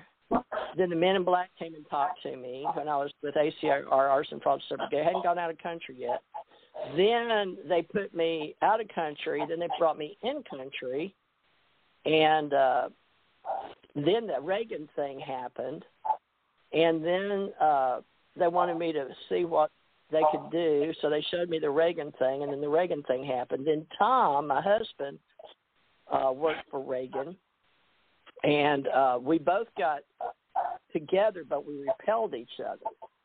Uh, something about like me and uh, Ken, you know how me and Andy, me and you and him were together, but Andy wouldn't be in the same room with you and me. You don't remember yeah, that? I do. Oh, you do. Yeah, I remember you, that. It's come back because you didn't remember it for a long time. So that's coming back to you.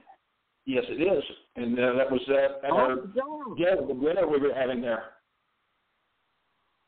And now, see, uh, Richard, I don't know who does the where your brain won't remember because they say you you don't have memory in your mind and your or in your brain. So it's all out in the universe and around you, and then we have this aura six feet around us, right? And so it's you know what I'm talking about, Richard. It's like reading I know the Akashic field. I know that the government uses a serum. Okay, there's a serum that the government uses that will actually block receptors in the mind that allows you to mem- to have memory. Okay, I do know that for a fact. So the government has a serum that can erase memory. Um, now, as far as ETs are concerned, uh, I'm not sure if they're using an energy device or exactly what, but they too have the ability to erase memory per se. But uh, let me let me just kind of in, encapsulate what you've shared with us, if I may. Um, so sure. basically, your experiences have been where you've had direct contact as a child, um, where you were basically being teleported, similar to experiences that Ken and I have both had, uh, where you're kind of teleported mentally while your body is at rest. You're up somewhere else on a ship or else in a, in a different civilization on a planet somewhere else, and you're interacting with these other beings. And then, of course, naturally you you find yourself back in bed, and sometimes you remember what's happened, and sometimes you only have vague memory of what's happened. Now, other than that, uh, there was an incident, of course, where you did in fact see a UFO. I'm not sure how far away you were because you were mentioning that about white sands.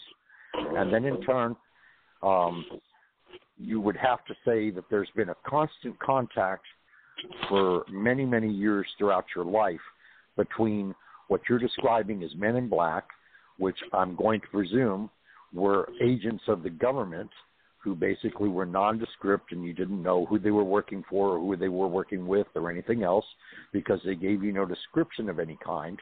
Rather, in turn, they utilized your abilities by bringing you into specific situations at particular locations. And then, in turn, there may have been some kind of ET influence as well that was involved because your abilities were enhanced at specific places for specific reasons. Um, because you keep referring to the men in black. Now, of course, from my perspective, the men in black, there are actually two um, descriptions of them, I guess you could say. One of them being government, and those being actually ETs that are, again, appearing to be dressed very dark and they come into situations sometimes that are drastic, such as a life a life about to be lost, or sometimes uh, an accident about to be happening, or these kind of things, and they interact and they modify things so that the, the what's happened is more or less undone. Then there were also instances where you were actually teleported from one place to another. And yet at the same time, while this teleportation happened with whatever you were doing where it was that you were teleported, you in turn were teleported back to where you had been. So it was like, uh, you see, that's that's another thing that they utilize is the area that we question ourselves because we have to question, well, was that really real, and did that actually happen, or did I only experience it in my mind and it's not really physically real at all because there's no lost time. Yeah, and, yeah, and you, yeah, that's the significant thing. You, it, you, yeah, go ahead. Yeah, you're on the right track. No, that's why I think you need to write the book and listen back to this recording for Ken and I, and you just write it. If you want to call yourself okay. a ghostwriter or the editor or the third person or Ken, you don't care, do you? But he, you and I need his help. So does Andrew Basiago. But Andrew would have to give it up because see, eh, uh, I don't mind working with Andy, but Andy uh, repelled like my husband. It took me five years to work to get with Tom, and I don't. I don't have five years, and Andy met me 2017 and hadn't had anything to do with me since because I showed him my Pegasus, and he knew I worked his Pegasus, right? He had a Pegasus. Just so you know, Richard, that's why I need your help to write this book with Ken sure. because he wants he likes he likes who doesn't like Andy Basiago. God, the whole world loves Andy, but Andy was trying to tell what was going on with him and his dad, and he made it on television. Just so you know, on right. uh, that guy in Minnesota that ran for governor, but I can't remember. I think he was some kind of wrestler and a Marine or something or a Navy something. Ken, what was that guy's name in Minnesota? I'm a total blank. Sorry. Yeah, me too.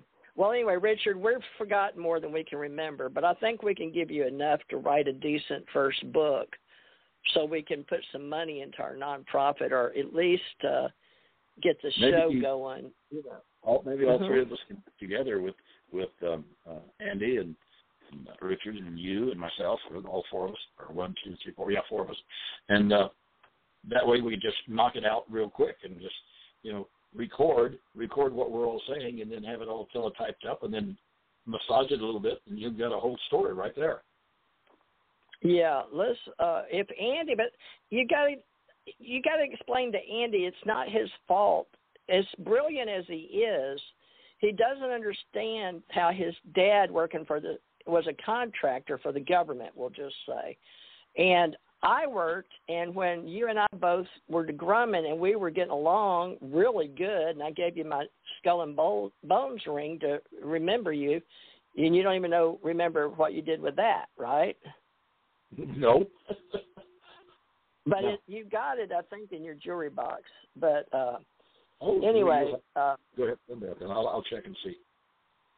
Well, uh, uh, Richard, Richard, write down Yes. May tenth, nineteen sixty-seven, and then write down when Ken and I met the second time, May tenth, twenty seventeen.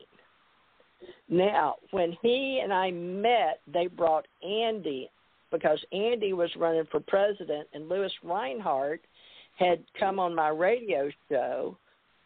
Whether he's a plant or a real musician, he's he was a musician, and I was a musician. And uh, my first husband was a trumpet player with uh, lots of Doc severin and Bob Hope, and all these people like I was. But Lewis liked the musician part of me, but he didn't know anything about the UFO part. But he remembered my daughter. He came on this show, the one we're talking on, nine years ago, and he wanted to meet Andrew Basiago, and I was in Andrew Basiago's Project Pegasus on Facebook. Okay, so he asked if I could get him to meet Andrew Basiago. So that's how Lewis on my show and Andy came on my show, and Andy was on two or three times uh, on this show and our, you know this radio station, our TJMR or he was on Revolution Radio, and we've lost him. So uh, he'll have to start all over. Oh, I'm sorry, or you could use those, but uh, I can go back and see if Andrew's on one of these. But I think he was on a team with me, Janet, Karen, Patrick, and Brad that helped Ken come through because I wanted Ken to have a book on the radio show. And I was going through, you know, everybody needs a book. So they helped him get his book done, but we could never get Andy to complete his book. He was busy and moved from Washington to California to over to North Carolina or South Carolina and then back. He went out to stay at Janet's in Hawaii and he and then from Hawaii, I think he went back up to Washington, and that's when I mediated between him and Andrew Bush, Alfred Lambert Webre.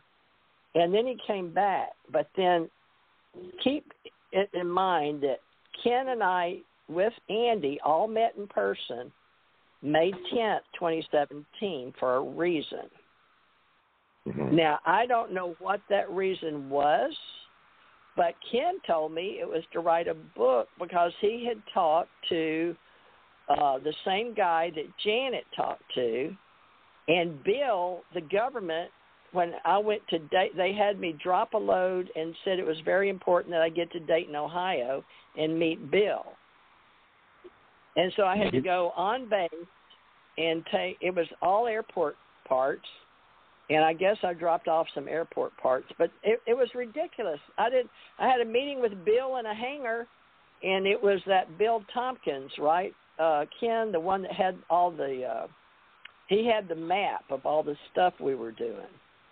You remember who I'm talking about, Ken? I remember the name Bill Tompkins, yes, but not for. Oh, you remember?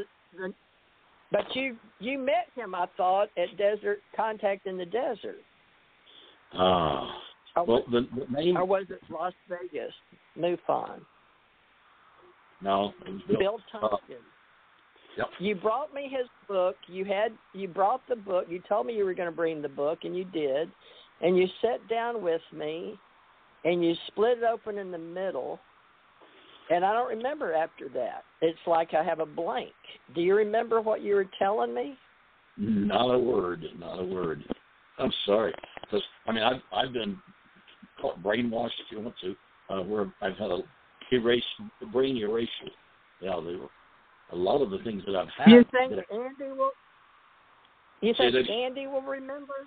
What is it about the William Tompkins book, Me, You, NASA, and Andy and Project Pegasus?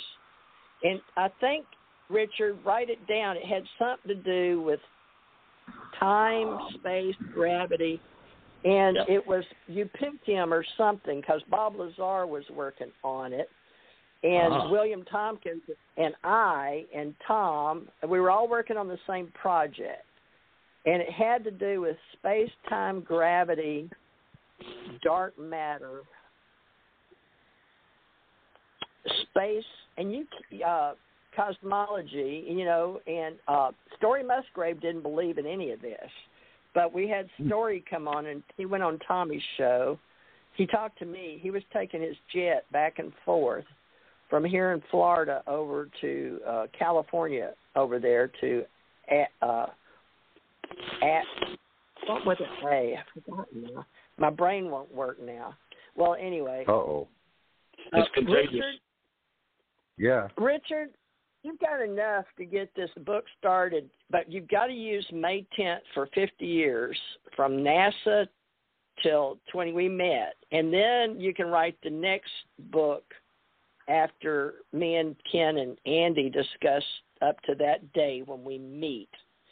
And we have the ACO meeting that you're now the director, or no, you're the president of. Well, no, you're a director too. So the three of us are directors. You just happen to wear the hat for the club. Uh, Ken, that's the club of people that don't have any money or or whatever. They just know know us on the YouTube. Are you talking Ken? about me? Yeah, you. Me, There's you, no and uh, Richard. Uh, well, it was like when we met with Andy. Nobody was making any money, but we were trying to do a fellowship.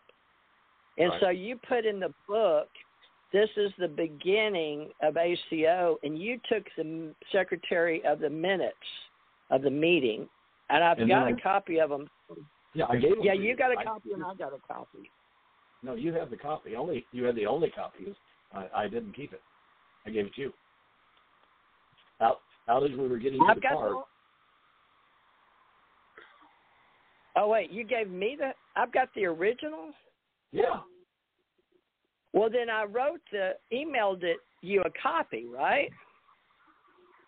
Well, everything that you I and I wrote down, a everything that I wrote down and kept the notes, kept notes of that meeting. I gave them all to you as before as we left.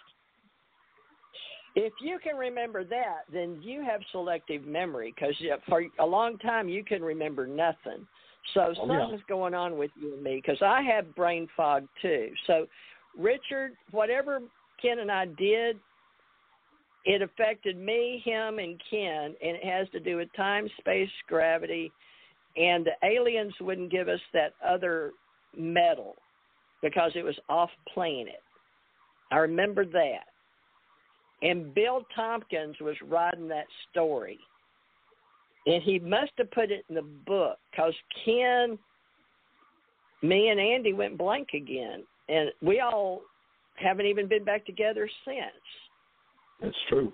So, what's going on? Uh, it sounds like to me that, that we're we're being kept muted by not being able to be together. This fact of of me. Well, uh, they had that one. They had two people involved on the Project Pegasus with the Navy that were saying it wasn't true, so they could do misinformation, disinformation, and information. And then uh, Robert Mellott, M-E-L-L-O-T, was one of the scientists, and he was black. And I think Andy repelled him. I think he was scared of Andy but he wasn't scared of me. And that Neil deGrasse was just for you know how they do the front people, like the presidents of the United States are just the front people, you know, like the PR Anyway. person. We're getting way Well- off topic. You, you're going to be the president of this. Hopefully, people And, uh, listening in will follow along. People who are listening in will follow along with us and find out how how we're getting from point A to point B to get more information, and then we'll they'll have can, it. So uh, how does how do uh, do you still have that Bill Tompkins book? Because he died. Janet told me he died. I'll have to go through my whole She whole was with him in a wheelchair. You don't recall the Huh? name of the book, do you? You don't recall the name of the book, do you? I don't remember Bill Tompkins. I think his name was William Tompkins, but they told me to meet. Well, I met him in uh, Satcom. I met him in San Diego in a hangar, and they had me meet him in Dayton, Ohio. But I thought he was down at NASA with us. He, I thought he told me he was in NASA because he was flirting uh, with me because I was, you know, with the secretarial pool. You know what I'm saying? He was flirty Yeah. kind of guy. But yeah. he, they wanted me to meet him again while I was driving a truck in Dayton, Ohio. But I don't know what the meeting was about. And they hurry up and acted like, okay, we're all here. And then we all dispersed. And I didn't know what the hell. I left there crazy. I was like, what the hell did we just do? And what what went on? And they told me, don't worry about it. Just, you know. But there's some spooky stuff that went on that I don't understand. You know it the name to do of with the book? that Bill Thompson. Huh? Do you know the name of the book? Or was there a name of the book? No, you didn't tell me the name of the book. I did what? Janet Janet was pushing him around in a wheelchair or something, and uh, he and her were talking uh, about me, you, and Andy, and her, and the psychic abilities. And he told her she was a like old soul and stuff because she's a cute little blonde, and that was his way. But it was right before he died because he was working. They called me right after you, me, and Andy met, and I had to go into I was uh, a meeting at the Tampa hospital and have a special uh, meeting with Bill Tompkins, Jan, uh, somebody else, his wife or his secretary or somebody about that book. Uh, right after you and I, it was like May 17th, May 20, June, something. But I had a meeting with uh, his agent or his wife. It was a woman and him, and uh, talking to me, and a couple of men in the back. It was on one of those. Uh, it's a special boardroom at Tampa at the Moffitt Tampa Hospital where they had those Nordics working. They they confirmed they were Nordics. You know, like Nordic N O R D I C people. And they had Ginger because she was extraterrestrial born and had uh that uh ET in her. She had one of those uh what do they call them smart things like in Houston they were calling Houston at the uh, Rice or somewhere those uh she had smart entity in her like a piece of uh like I do in my back. It looks like uh it's thinking dots or something. It's electric. The attorney told me they don't know, but they were real spooked by it. So uh, they did cut my back open to look at it, and uh, it was real, real tiny, but it ran. And my daughter had one in her, and they tried to kill her and get rid of it, and they got rid of all. They called it. Uh, somebody poisoned her after she came on the show and uh, told us about her UFO stuff. That Lewis Reinhardt and her had something. I better shut up now because I'm giving too much information. But I don't know what's going on. I would really like to know. I'm just as curious as everybody else. It'll make a good show, but I have no clue. Uh, I'm me and Ken. Uh, people don't like to work with us because we're brain fog. But if you're true, Richard, if Richard has the patience, Richard, I do remember when they gave me my polygraph, and I had been a corpsman at Balboa and you know HM3, so they tried to show me in '87 when they brought me through on a Thursday rehire day. It was probably May 11th by that time on a third because I came through on a Wednesday and a Thursday, and I was All a right, well, rehire. let's- but let's- after that, Let's just interject. NSA Not that I'm trying to cut you off. Not that I'm trying to cut you off, but I mean you're you're going into bits and pieces of the past, and the best we can do for the audience is to say, well, in the upcoming future, there's going to be a book, yeah, uh, and this Okay. book will entail a bunch of interactions with, uh, you know, ETs, memories. ETs and Men in Black and all these various sundry experiences and so forth. And uh, we'll keep you updated as far as you know how far the book has gotten or when it's when it's going to be produced in full. Um, and in the meantime, of course, I will have to have individual sessions uh, so that in turn I can begin to write this book. Um, so I guess they'd be kind of memory sessions, you could say, in a manner of speaking, um, where basically, you, you you repeat it back properly when you. So if you can just type the way you talk, we'll be okay. And then you'll just have to dig the parts out. But Ken and I, it doesn't. We don't know what's gonna trigger the memory, do we, Ken? Well, hopefully it'll it'll you know come about or whatever. Um, Ken triggered me. I don't know what he we're already, said, but it triggered. We're already at the top of the second hour, just so you know. Are you there, Ken? oh, I'm, I'm still here. All right, we're get, did I scare you? Did I spook you, Ken? Because I spooked your friend Andy. Are you spooked, Ken? What? I'm sorry, but as I told you, I'm, I'm I've been listening all the way through. Are you okay? Yeah, I'm fine. Okay, so you this this talk didn't bother you because it scares most people. The what? They the can't what handle it. Oh. Apparently nothing. I don't think you're scared. All right. Well, just uh I don't. You have that book that William Tompkins. He signed it for you and everything. He autographed it. I thought. You talking about for me? Didn't he autograph? No, I'll, I I'll have time. Did. After we get through, I'll go through the whole library I've got here and stuff. I and, thought uh, you met him. You met Oh, David I- Wilcock. I Anyway, met, Tom, I met Tompkins. Anyway, go ahead. We're we're we're sort of battling back and forth, and this is supposed to be communication with our guests that are listening to us.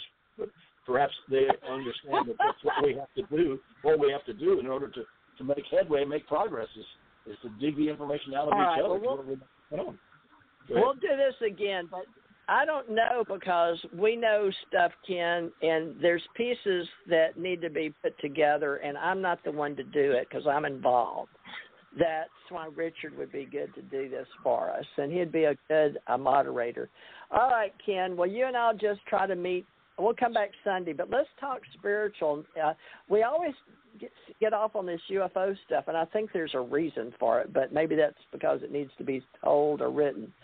Okay. well, yeah, I, uh, I I wholeheartedly believe that the message tonight was basically one of allowing people or telling people to broaden their minds because yes, first contact could in fact happen before the year is through. Um, and we're not we're not on the inside, so we don't really know to what extent or how or where or when or anything of that nature. Only the impression that this is going to come about. And of course, uh, you know, the, the, the general theme is that it will be peaceful and that, of course, they will look similar to us as far as other beings are concerned. Um, so therefore, Well, there won't be say that. necessarily a big panic. This is what Ken and I had been talking talking about for about half an hour or so. yeah. Yeah, I got the last 20 minutes or so, but no, that's why I wanted to tell you about the warning sign and uh, going on Area 51, and then Ken and me and the Tompkins part, but I didn't know how to put it together, which is obvious. So, Ken, we did make progress today because Ken and I were both brain fogged today, Richard, to be honest. So, you did a good job, Richard. So, uh, Ken, I think we're doing what we're supposed to be doing. I can't confirm or deny anything about the government, and you and I have been out of it so long it doesn't matter anyway. But Richard can tell some pieces, and then I was just saying that when I watch some of this stuff on TV, knowing the truth, it really, I'm like, what? what? You know, and so it's just hard to watch these kids putting together stuff that we lived through. Ken is all. You know what I'm saying? Yeah. It's really hard to see them not put the history together on the History Channel, which I respect. But History Channel needs to get the people they're putting on their television shows, and Rick, Ken can, uh, Richard can start writing it, and then we'll present the truth. It probably won't be till we're dead, but hopefully before then. Hopefully before then. All right. Well, love and light. Can we come back Sunday then and do? Uh, y'all want to do more life after life spiritual stuff on Sunday, if you want Yeah. to. May have a whole All lot right, more to talk about. Yeah. Well, Ken, uh, try to write down any notes when we talk. Keep a note pen, and I will do the same. And Richard will try to be the moderator and put the book together.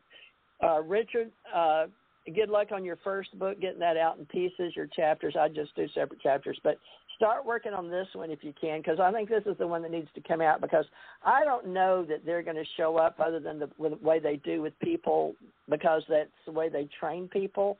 It's all about teleological and growing individually up to their levels that you go to other places in space if you qualify and work that way, and that's what most of the religions teach and taught in Jesus and ascension. So it's all about the same story.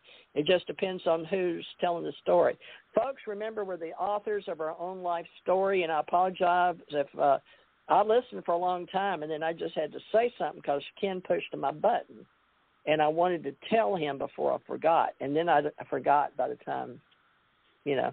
All right. Well, love and light. We'll see y'all Sunday, and hopefully it'll be on the Divine Guided Cosmos Ascension Cosmos Oracles nonprofit Sunday three o'clock with Ken, which is Ken Johnston, and he'll be Pastor Ken Sunday. Three o'clock. Pastor Rick.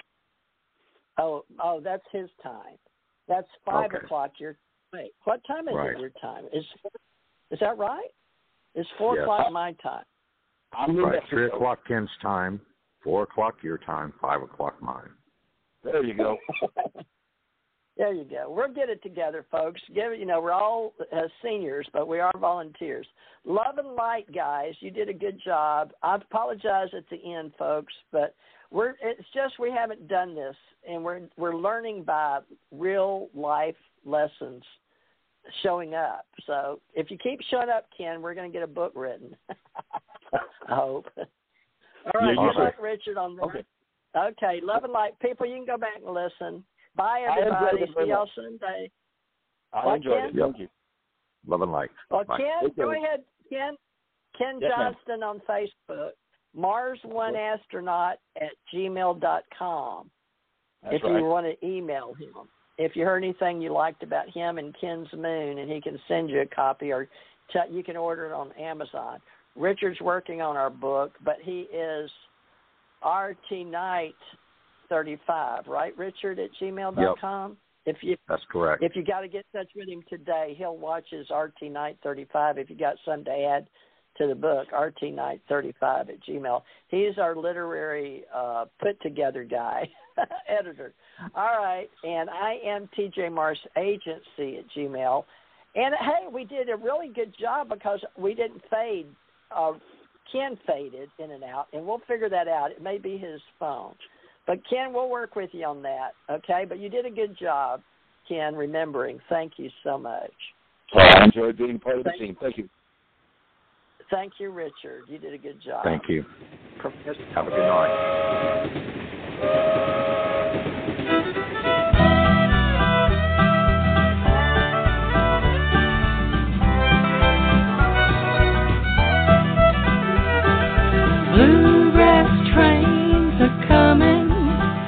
Say the bluegrass trains are coming from Beaverdale